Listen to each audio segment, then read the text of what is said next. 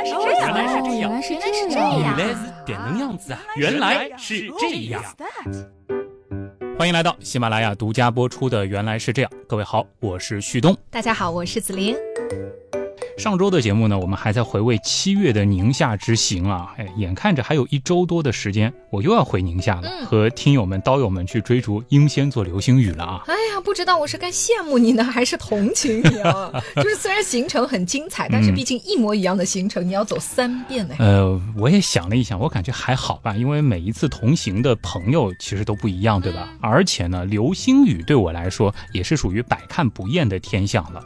前两年只能够在上海近郊看一看，那么这一次呢，是可以在千里之外的哈巴湖进行观测，远离光污染的烦恼，还大概率是可以享受到晴朗的夜空，那自然还是非常期待的呀。哎呦，你就是在让我要羡慕你是吧？是这个意思吗？在炫耀了哈。啊不过不得不说哈，嗯在疫情的阴云散去之后，小伙伴们可以随心所欲的远行旅游，这种感觉还是很好的。是的，是的。一方面呢，我们要庆幸一切终于是重回正轨了；另一方面呢，其实我们也真的要感谢现代社会非常发达的交通以及旅游接待体系，这才让我们可以在经济条件允许的情况下，舒舒服服、安安心心的走遍全国，周游世界。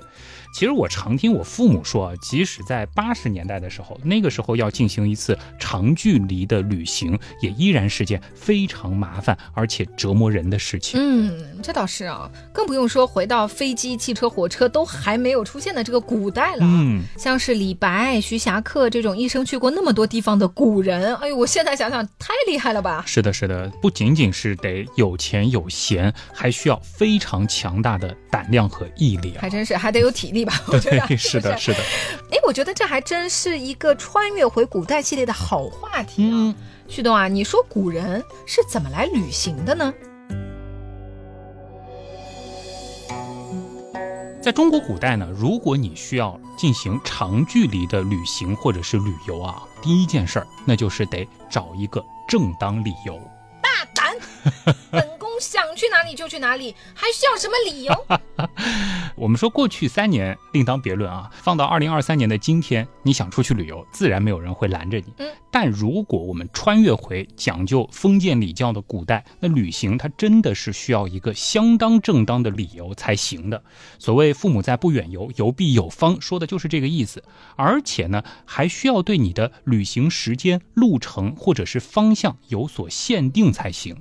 嗯，那什么样的理由算是正当呢？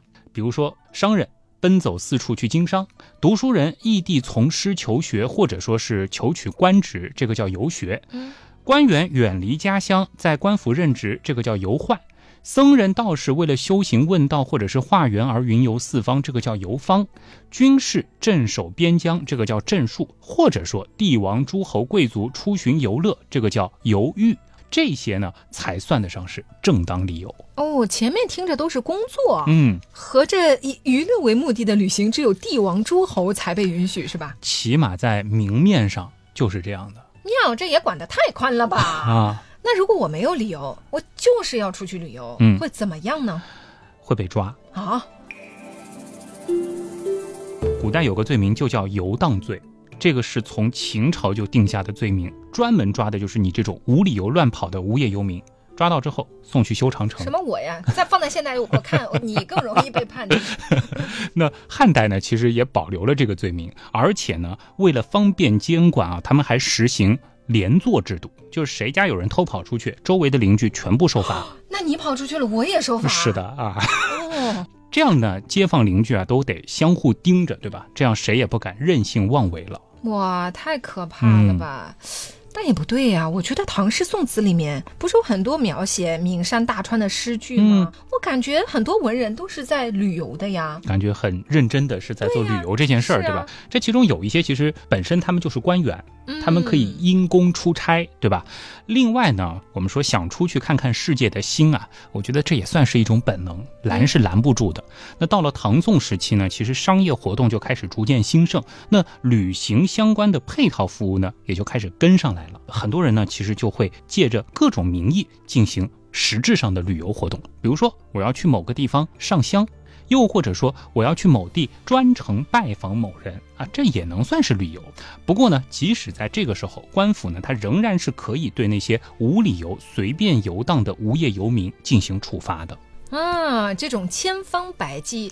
找理由出去的做法，我觉得有点似曾相识。呃，的确是这样。其实呢，一直到明清时代啊，我们前面说到的这个最早叫游荡罪嘛，它后面呢是叫逃脱原籍罪。嗯，这个依然是一个不小的罪名。官府呢虽然不会轻易的在街上就盘查你，但也会时不时的挨家挨户上门去查一查家里的人是否都在家。如果被发现有人没有正当理由就出远门，那依然是会惹上大麻烦的哦。但是我搞不懂啊，就是为什么要这样做呢？说白了呢，这种将人和土地进行绑定的做法，主要呢是可以有利于统治阶级保证税收、征粮，又或者说是抓丁，比如说要谁家出人去服劳役、兵役或者是徭役。哦，那这样说起来，你说古代能够行万里路的人，真的是凤毛麟角了。是的。当然啦，既然我们是穿越者，主角光环加深，对吧？我们总能够找到一些所谓的正当理由。那当你准备好进行旅行的时候，接下来要做一件十分重要的事情——做攻略。这倒也是挺重要的。不过，由于是在古代，出行呢是属于风险极高的活动，所以呢，最好先占卜一下，选个黄道吉日，求个心里踏实。这其实是在当时的人看来非常必要的一个行为，叫做补行。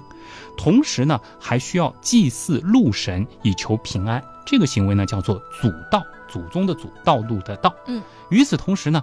家人好友呢，还会设宴饯行，来为这个旅行者送行。那所谓的饯行呢，其实指的就是亲朋好友在路边为人举行的敬酒道别仪式。哎，这个场景在古诗词和影视作品当中还挺常见的。的确是。那站在亲友的角度呢，往往还会折柳相赠，以表示不舍之情。哎，这个我知道。柳和流是谐音，就是有一种挽留的意思，是的，是的。嗯，那除了践行折柳啊，这个文人骚客间呢，其实还流行赠物赠诗。那所赠之物呢，可以是钱衣物，也可以是随身携带的物品。说起来啊，我下周就要飞宁夏了，对吧？这赠诗呢也就算了，子林要不要给我设个宴，赠个物啥的呀？你 现代人啦，古代人吗？啊？刚才说到的是出发之前，对吧？要做什么啊？一个是当然要践行啊 啊！另外啊，算算今天晚上请你吃一顿食堂，好吧？可以可以。哎，你说我刚刚说的这个做攻略的问题，我觉得也挺重要的呀。我觉得以前的人出发比我们更不容易啊。对，对于去到的地方，包括这个路上啊，包括去的那个目的地到底是什么情况，也不知道的呀。那怎么来做攻略呢？那时候没有互联网。如果你是读书人的话，其实问题不算是特别大，毕竟还是可以翻书的嘛。而且，我们也是经历过没有互联网时代的人，对吧？哦，那个时候其实我记得我大学时代出行之前，还是会专门去借或者去买那种旅游手册、旅游指南，嗯，来做攻略的。不是有一本现在已经好像没有的杂志，刚刚倒闭的杂志，曾经是很多人出国的时候一定要买的一本书，对吧？那古代。也有这样的旅行指南啊，当然，而且可以说是数不胜数。嗯，这其中最著名的，你一定听说过，其实就是《山海经》，可以算得上是我们旅途指南的开山祖师了。你在开玩笑吗？啊，《山海经》是神话故事书啊。虽然说啊，这本书当中是有神话色彩的，但某种程度上它也不是完全不可信的，因为它其实代表的是古人对于他们见识到的一些环境的一种。充满着想象力的一种技术吧，啊，怎么说呢？《山海经》我们还是可以理解成，其实算得上是我们古代的一本地理名著，只是说它这个里边的内容呢，非常的丰富啊，也非常的驳杂。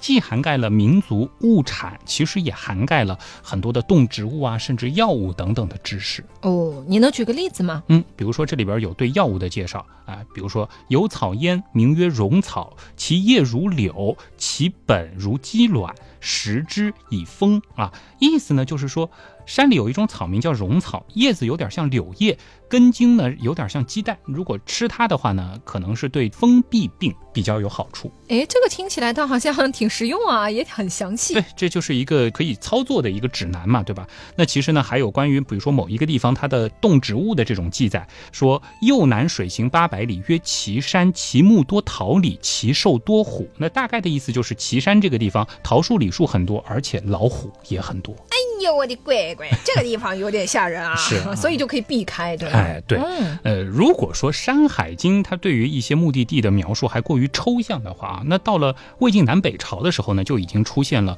描摹各地名胜风景的游记类作品了。那到了唐代开始呢，专门记录旅游路线的作品也开始兴起。为了介绍的更加详细，有的甚至还配有图画哟。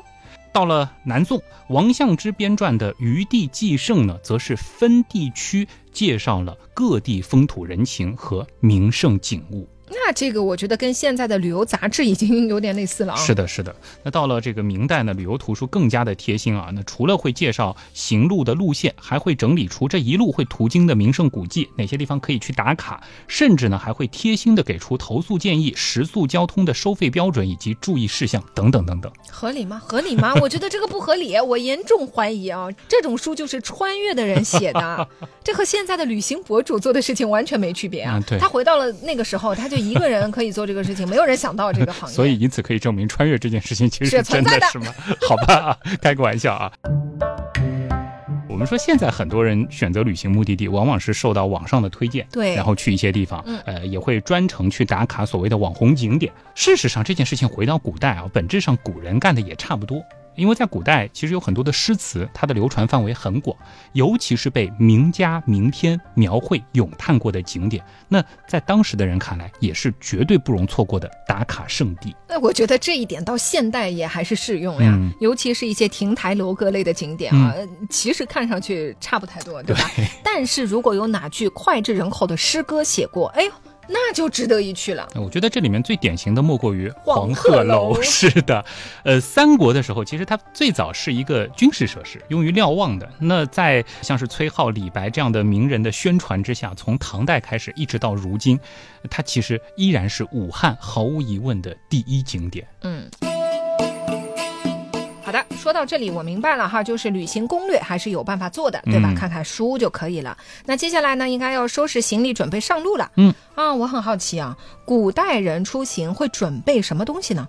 其实有一样东西和今天差不多，呃，是千万不能忘的。但凡出远门，你要是没了它，回家吧，旅途基本是画句号了。哦，现代也要的。就出门之前一定要再提醒，这个东西带了没带？哦。是不是类似于现在的身份证、护照这样的，就是旅行证件？哎，答对了啊！那前面其实我们强调过，古代无理由流动那是属于重罪，因此呢，在旅行之前是需要向官府去申请合法的身份证明的。无论是过城门还是碰到宵禁，你都要出示它，否则呢就会被当做流民给抓起来。先秦时期呢，其实就有了符、传、节这样的凭证，这有点类似于现在的身份证，而且有的时候是需要三者缺一不可的。那么之后呢，还出现了像是过所、宫宴、录影等等的啊类似的证明，用途呢和使用上略有不同啊。当然，这个本身其实是一个挺长的话题，有兴趣呢，大家可以去自己了解。那如果是出国旅行呢？这个看过《西游记》的朋友应该不陌生哦。通关文牒，哎啊，我来自东土大唐，怎么证明呢？哎，拿出这个东西，可以理解为古代的护照。其实就像《西游记》当中写的一样啊，就是当时如果真的要出国旅行，每过一个国家呢，其实都要有相应的通关文牒才行，还要盖章啊，真的就是护照的用法。所以呢，呃，大家也不要想当然的以为古代出国旅行很简单啊，这个不需要办签证什么的，其实一样是要申请的。那证件准备好了，就是我们必须要有的那个东西有了。嗯，接下来要有出行装备了吧？啊，是不是和现在差不多啊？带点路费，带点衣服之类的，这个生活用品就可以了。嗯，其实还没那么简单啊。对于古人来说，出门前还有一样事情非常非常的重要，就是你要准备足够的干粮。为什么呢？如果我穿越到的是一个富家公子身上，哈。也需要自备干粮吗？我不能带一点盘缠啊！一路各种饭店小馆就吃这个就行了。哎呦，想的倒是挺美的，啊但怕就怕你有钱也找不到地方花。为什么呢？呃，在那个经济交通都不发达的年代，你其实很难确保你可以在肚子饿之前就抵达下一个居民点或者餐饮店的。嗯，如果是走山路的话，你更是要做好风餐露宿的准备啊！这有可能在山里一爬就是好几天啊。所以呢，肚子饿了，找片树荫，啃点干粮充饥，其实是最明智的选择。哦，这倒是。那你说这种放很久的干粮啊，我觉得口味上可能也一言难尽啊。是，不像现在你可以带那些好吃的零食，对吧？嗯预包装的这种食品，只能说能不饿肚子就已经很不错了。而且呢，这干粮还不能带少了。《诗经·大雅》当中其实就写到：“乃果侯粮，鱼驼鱼囊。”呃，意思就是。带着干粮准备远游啊，这个大包小包都得装得满满的，而且你想当时没有超市，对吧？这些干粮通常还得自己准备。嗯啊，如果是长途旅行呢，甚至可能需要提前半年就开始备着了。哦，呃，庄子就说过，去近郊要提前准备三餐，去百里以外要连夜舂米，去千里之外则要提前三个月备粮啊。这其实都是古人旅行的经验之谈。好的，就是我们首先得填饱肚子，对吧？嗯呃我们得有体力继续往前走，那就得带干粮。那么除此之外还要带什么呢？呃，前面说过你是要做好风餐露宿的准备的，是吧？因此呢，其实和现在的一些徒步爱好者类似啊，你还要自带被褥，以便于你在前不着村后不着店的情况下，可以寄宿于山野。我听到“被褥”两个字的时候，我的眼睛瞪得像铜铃。我的天哪！我现在如果出门要备什么睡袋啊，如果要露营，我都嫌重了。嗯，古代没有什么轻量化的保暖材料、背着这些被子啊什么的，还有干粮。刚才对说，体力活呀，这是个绝对体力活啊！这个其实这还没完，啊，你炊具都得自带。带锅吗？是啊，你想，如果干粮吃完了啊，或者说你想吃的精细一点，又或者你干粮弄丢了，对吧？那你可能得就地取材，你需要做好野炊的心理准备。那呃，无论是这个你你比如说打个猎什么的，又或者说是用银子和当地的村民去换粮食，你还是得想办法进行烹饪的，对吧？诶，你要是说什么跟当地居民一起来烹饪，这个我倒觉得挺有意思啊，这是旅行当中美好的一个小意外。啊，又是闪光点，对吧？啊是的对于现代人来说，肯定是偶尔野炊一次，这叫情趣；但对于古代的旅行者来说，这叫生存必须。天天这样弄，肯定到最后是心力憔悴的。而除了吃饭和睡觉用的，古时候旅行呢，你说过个荒山野岭啥的，那绝对是家常便饭，对吧？其实你还要准备一些求生装备。哇，这哪是旅行啊，这是探险啊！，对，其实个人觉得，从风险的角度来说，当时的所谓旅行和如今的探险，呃，其实没啥大区别。那当时的这个求生装备具体有什么呢？我先说一个比较高端的装备啊，登山鞋你鞋，骗谁呢？以前有登山鞋 啊呃，类似吧，呃，这其实是南北朝时期一位呃著名的旅游达人啊，谢灵运他发明的呃中国古代第一款专门用于登山的木屐，叫做谢公屐。哦，这个谢公屐跟普通的木屐有什么不一样吗？呃，其实乍一看还是挺像普通的木屐的，但是它的鞋底上呢有两个木齿，而且是可拆卸的。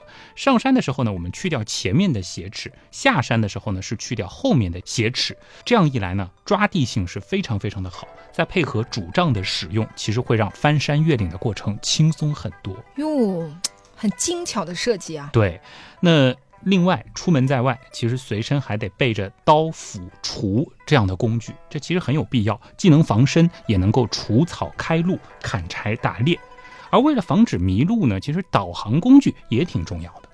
你说地图吗？对，那时候肯定没有北斗或者 GPS 对吧？嗯是的啊，这个事情呢，到了宋代就方便很多了。宋代呢是地图大发展的一个时期，山川、河流、城市啊、交通啊，其实都有地图流传至今。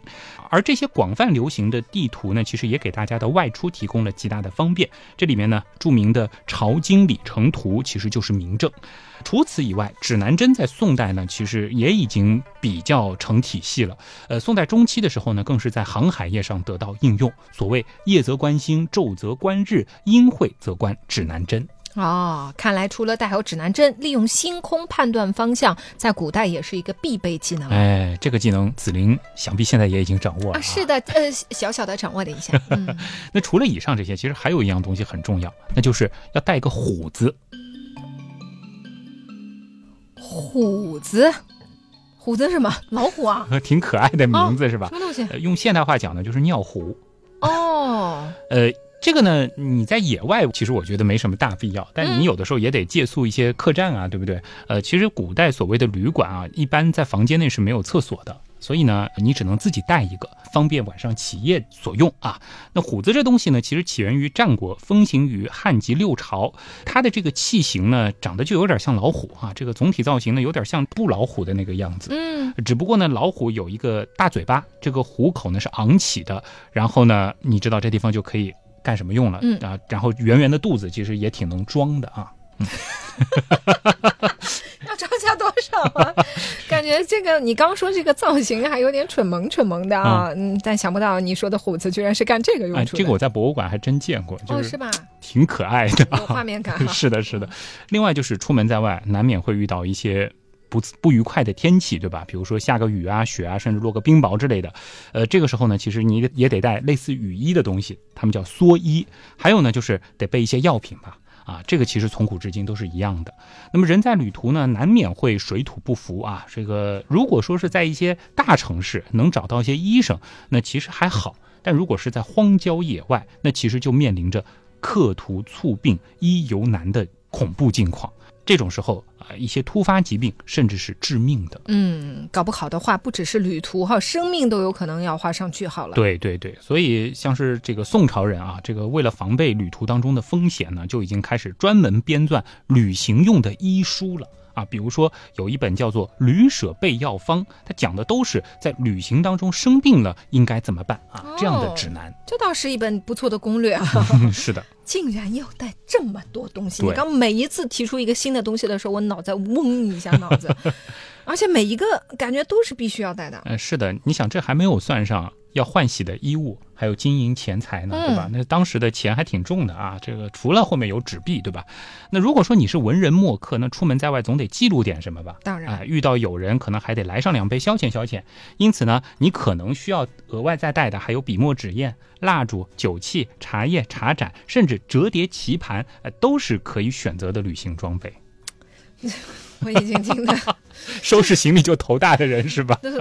如果是我，我已经放弃出门的打算了。我这背那么多东西，怎么出门啊？当然，你还有另外一种选择，就是如果您是一个预算足够足够充足的主。你可以准备几个仆从嘛？啊，有道理，带上我的小东子就可以了。过分了啊！或者说还有一种，这个也比较常见，就是找些志同道合的友人结伴而行。那有些东西就没必要让别人都带着，不是大家分摊着带一点嘛？像炊具这种就没必要重复带了。就是可以共同来带。哎，对，就像我们有的时候家里人一起出门，就大家带一瓶沐浴露就可以了，就这个意思，差不多是这个意思吧。像这个著名的旅行家徐霞客，对吧？号称是万里独行，但实际上呢，他也是有仆从跟他一路周游全国的。呃，甚至我记得就是最后他不是脚不好了嘛，但也是这个有人相当于是把他抬回老家的。嗯，所以那个时候旅行，你要真的是一个人，真的很难走很远很远，真的非常危险的啊。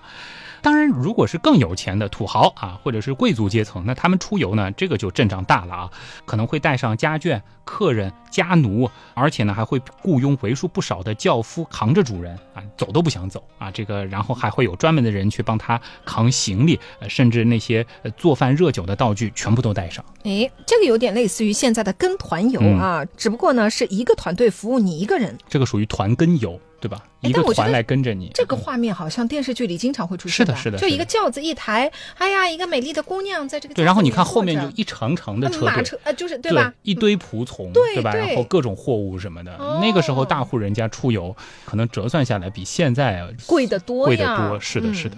那当然呢，我们说任何年代预算足够充足的话，其实这个旅行体验都不会算得上太差的，是吧？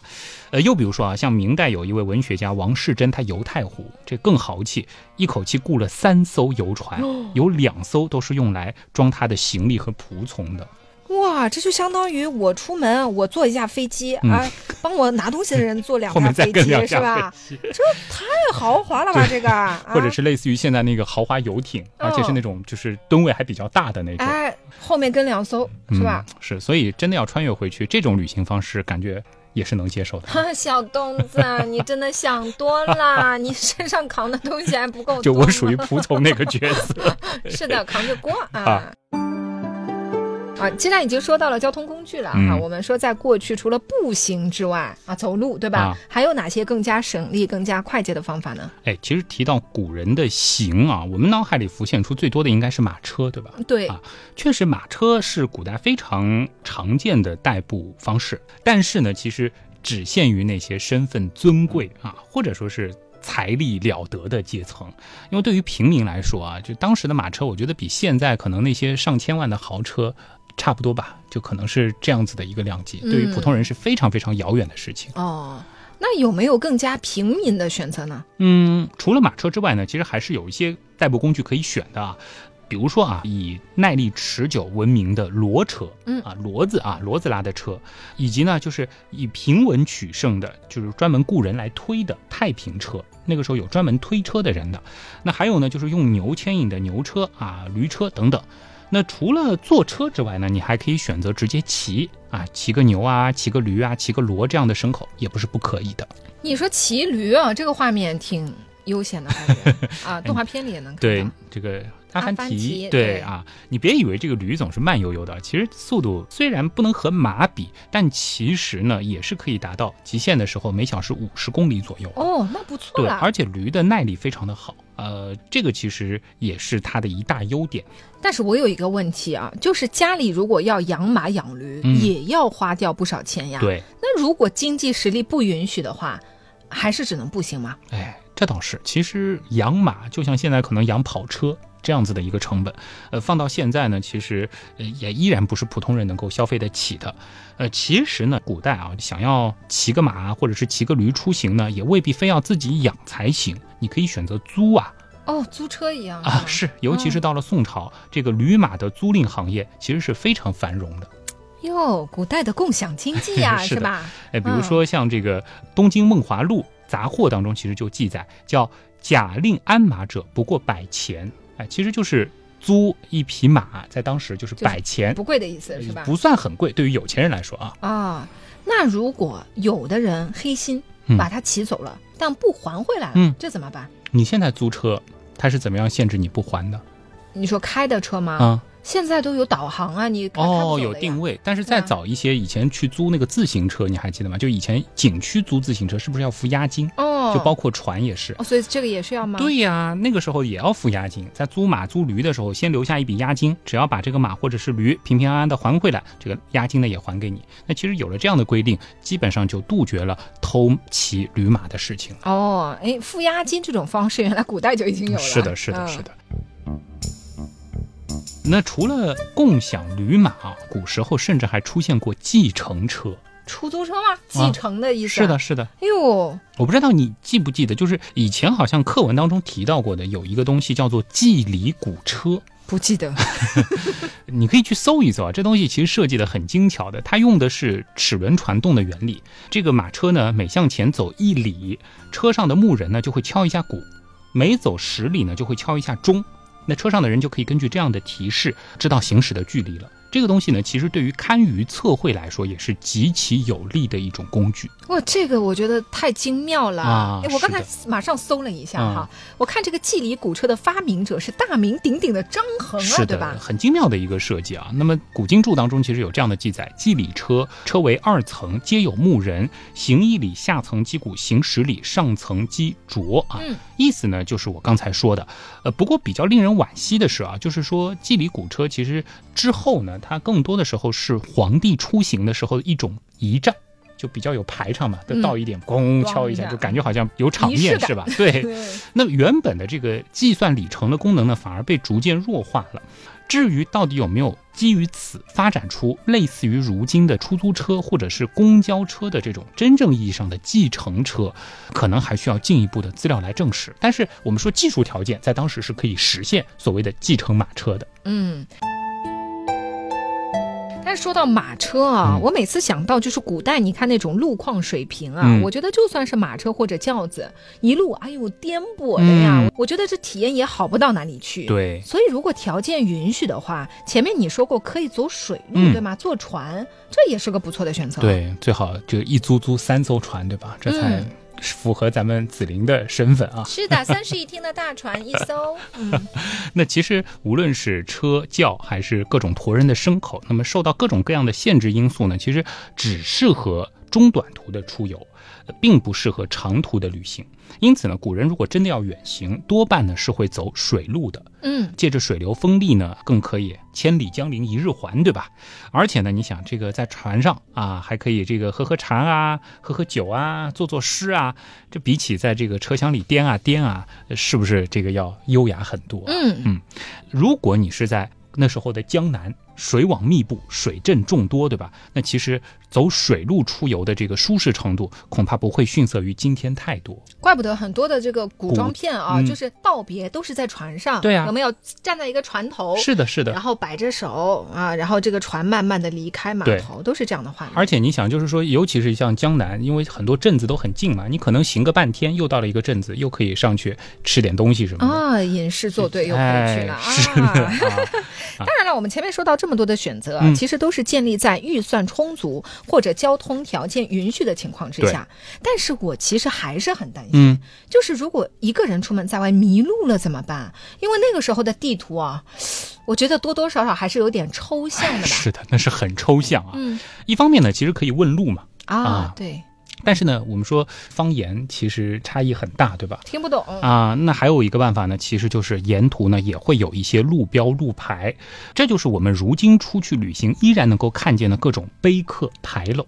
哦，哎，这个倒是挺实用的，嗯怪不得古人那么喜欢立碑啊。对，其实对于当时的旅行者来说，最实用的判断我现在所处位置的方法呢，就是看碑。其实，在古代，各种交通要道或者是主干道上，一般是会有游亭、里侯碑、界侯碑的。这个呢，其实就用来标记里程或者是边界。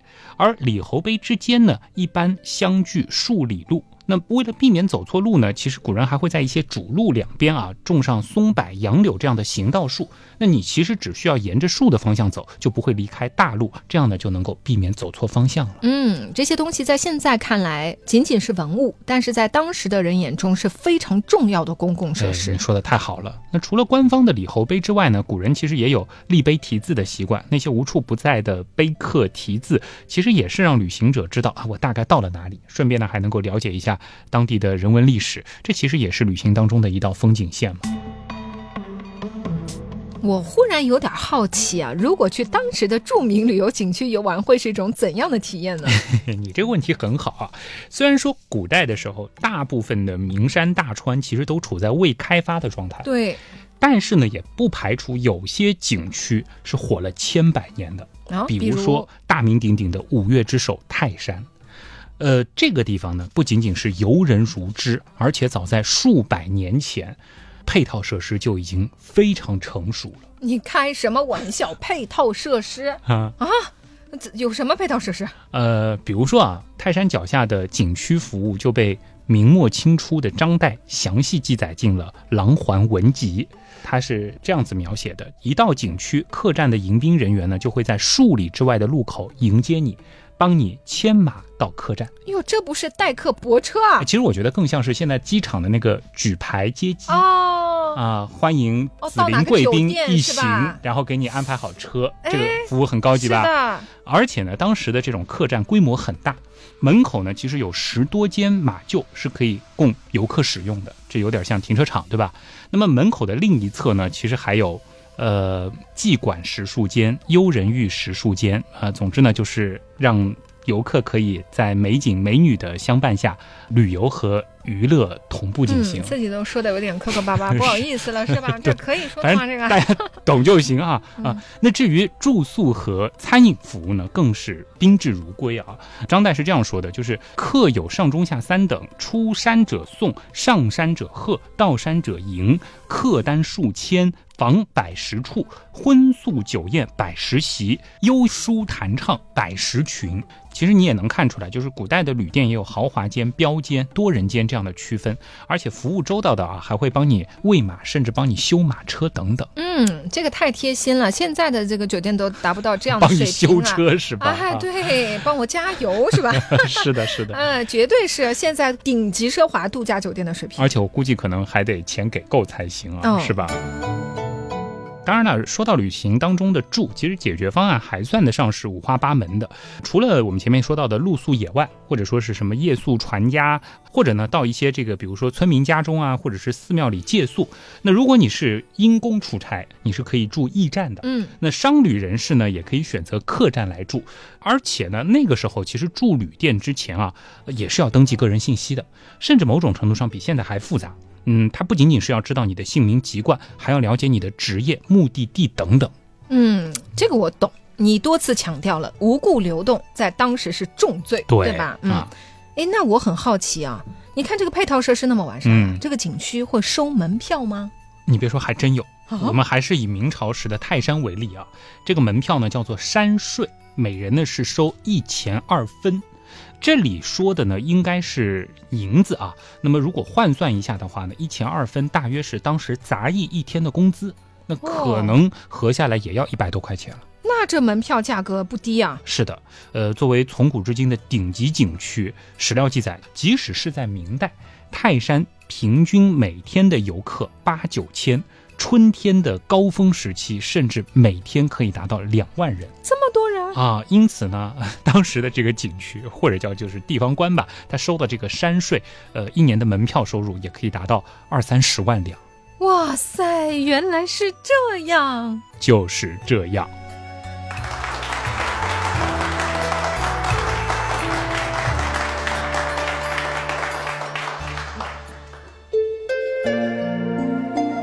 我最近正好刚看了一本，就是有说到古代长途跋涉的一本书，哦他说的就是在最短的时间里面，怎么能够把荔枝从、啊呃广东要运到长安的一个故事。嗯，那个其实是古代的快递业务，可能和旅行还稍稍有一不是快递，点点不一样它其实也是一个官员，所以刚刚说到他可以住驿住站，驿站对对然后他用什么样的方法可以，比如说什么地方适合走水路，什么地方适合走陆地，嗯然后用什么样的方法荔枝可以保鲜等等这样的一个故事。所以刚刚说的时候，我还觉得就是有一些画面，有一些词是挺熟悉的，啊通关文牒，对对对它也是每到一个就不同的地方，也是需要这个文牒。是的，是的。其实这个话题我自己也挺感兴趣的，因为以前看一些武侠小说啊，看一些古装片啊，觉得好像那些大侠好厉害啊，就一会儿到这个地方，一会儿到那个地方，云游四海。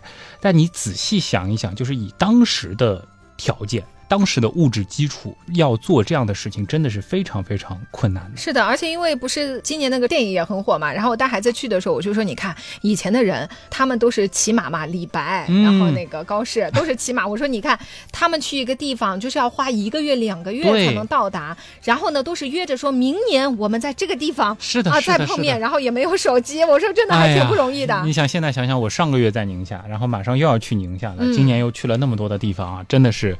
这个完全无法想象没法比，对吧？嗯就即使没有交通工具，我觉得现在我们有太多的一路上的配套设施了，那你其实不会特别的糟心，甚至也不用背是要冒着那么多生命啊危险去旅行。对，刚才我我就想，为什么需要践行？为什么需要占卜？就是这一路上就是有太多未知的东西了，多是的，是的？对吧？今天这期节目其实是有文案作者的，啊而，不是且你吗？怎么说呢？我我稍后来解释啊。这里呢，我们先要感谢一下啊这篇文章的这个两位文案作者啊，一位呢是甜甜，一位是朵朵。其实你认识，这个甜甜就是我认识啊的那个宁夏的朋友吗？对对对对对啊之前其实我在这个邮箱当中就收到过他有两篇文案。嗯，这一篇文案呢，它也很有意思，就是最开始其实是给过我一个版本，后面又说我要撤稿，我要撤回，说觉得不是特别的完善，嗯然后有一些内容呢感觉也不够扎实，修改以后再给我。然后过了一段时间，其实又收到了一篇，呃，当然了，就是它的原题呢叫做《宋代旅游攻略》。我觉得这是一个非常非常好的话题，而且这里面呢，其实还讲到了很多宋代的景点和游乐设施。只是说呢，我更希望就是说，先涉及到这个话题的时候，把古代旅游指南。大概的衣食住行这些细节先跟大家介绍之后呢，有机会再和大家具体去讲一讲当时的一些景点。哎景点，对吧？所以呢，这一次呢，就是用了它当中大约百分之五十不到的内容，然后我又补充了一些，呃，还有很多的内容没有呈现，呃，有机会呢我们再来完善。嗯，甜甜呢还在他的这个文案当中特别明谢了诗文和佳佳，就看得出来其实是小伙伴们讨论了很久，啊，这个几经打磨最后呈现出的作品。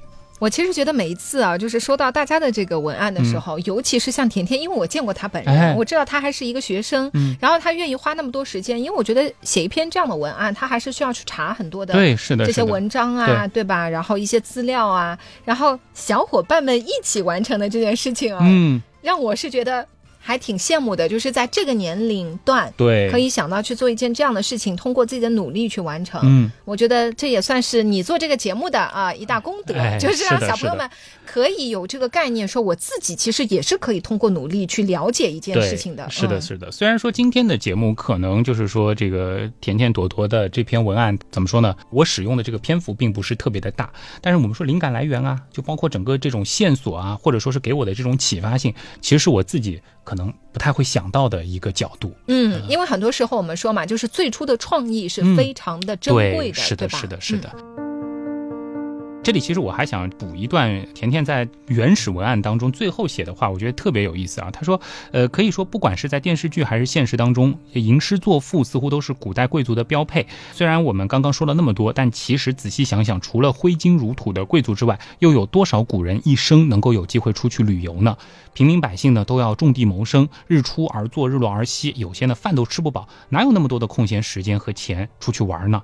就算是为官者有自己的假期，其实也不见得都能够出去旅游啊。比如说大诗仙李白，为什么他离开家乡之后再也没有回去过？就是因为往返的路费已经花了他大半年的工资了，其时间之长更是不必细说。所以啊，现在的我们真的很幸福了，有假期，有便捷的交通工具，千里之行只需一日。因此呢，他想对各位宅男宅女们说：放下手机，世界那么大，我们一起去看看吧。哇，说的太好了，天天。呃，其实这个思考就整个拔高了，是不是啊？是的，嗯嗯，就是当你有对比了之后，很多时候我们就说，对你的幸福感可能来源于是你知道原来这个东西是得之不易是的，是的。嗯子林应该知道，我是挺愿意在旅行这件事情上花钱的人。就所以啊、你就是前面说的那个，你你 你要是我是你的邻居啊，在古代的话，我 我啊我我我也日子没有多好过。我想说的是，就是为什么我特别在乎这一点，其实和甜甜的思考是有点像的，因为我觉得就是我们这一代人是刚好处在一个很好的时代，我们其实是可能千百年来第一批有这样机会的人，就是可以在一生的时间去过那么多的地方，嗯去看那么多的景色。对，其实你不要嗯说，就像他说的，如果说很多时候当整个的环境让大家还只能够在工作当中，比如说维持自己的生计这样的状态，你看到的世界就这么大。对，但是当我们整个的经济发展了，科技发展了，嗯大家的生活水平提高了之后，当大家有能力说我可以去到更大的世界，其实。真的是你看到的东西变多了，你的世界就变大了？对，其实读万卷书，行万里路的最重要的意义就是开拓你的眼界。你看前行万一个里路多不容易啊！对你了解到一个更加真实的世界，其实对于你的决策，你对很多事情的这种判断，它会有非常非常大的影响和改变的。所以怎么了呢？你现在是有机会多出去出？去吧。有提升了是吧？啊，你的决策有什么决策？这我听听看。这这这这倒也不敢多说啊。好 了好了，呃，今天的原来是这样，到这儿真的就是这样了啊！再次感谢我们的联合文案作者甜甜朵朵，还有特别明显的诗文佳佳啊，谢谢大家，也要再次感谢通过所有方式支持和帮助过我们的朋友。是的，原样的发展离不开大家的支持和帮助。我是旭东，我是子玲，我们下期接着聊。再见。去百里以外要连夜春米，要是千里之外啊啊。呃，前面说过你是要做好风餐露宿，真的很难走很远很远，因为太危险了啊。呃，那如果说是贵族呢？呃，他他们太危险了，太危险了！你看、啊哪里人？嗯，太危险了。但其实呢，仅限于身份贵重的那些阶层。呃，对于平民身，份贵重不是应该身份尊贵吗？贵重是个啥？贵重是需要体重重好吧好吧再来还是贵？好好好。阿凡阿凡提提，对对啊，你别以为这驴总是慢悠悠的，你是不是差点说阿凡达？刚才啊对是。哎